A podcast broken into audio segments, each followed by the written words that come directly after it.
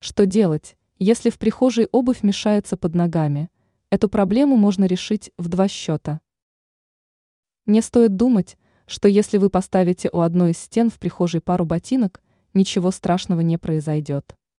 Со временем здесь точно появится вторая, а там и третья не заставит себя долго ждать, убеждена эксперт сетевого издания «Белновости», дизайнер Юлия Тычина. В результате на полу в прихожей постоянно будет пыльно и грязно, а зимой вся эта картина дополнится потеками от снега. Решение проблемы только одно, и заключается оно в приобретении обувницы. У вас есть выбор – купить отдельно стоящую модель, сделать встроенную обувницу под заказ или приобрести мебель с уже встроенной функцией, к примеру, банкетку или тумбу, в которых спрятаны полки для хранения обуви.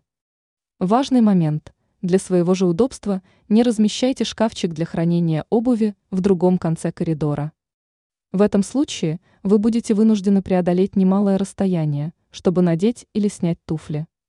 Вместо этого отведите под подставку для обуви уголок, который находится в непосредственной близости от двери. Ранее мы рассказывали, какое средство поможет отмыть ковровую дорожку из прихожей.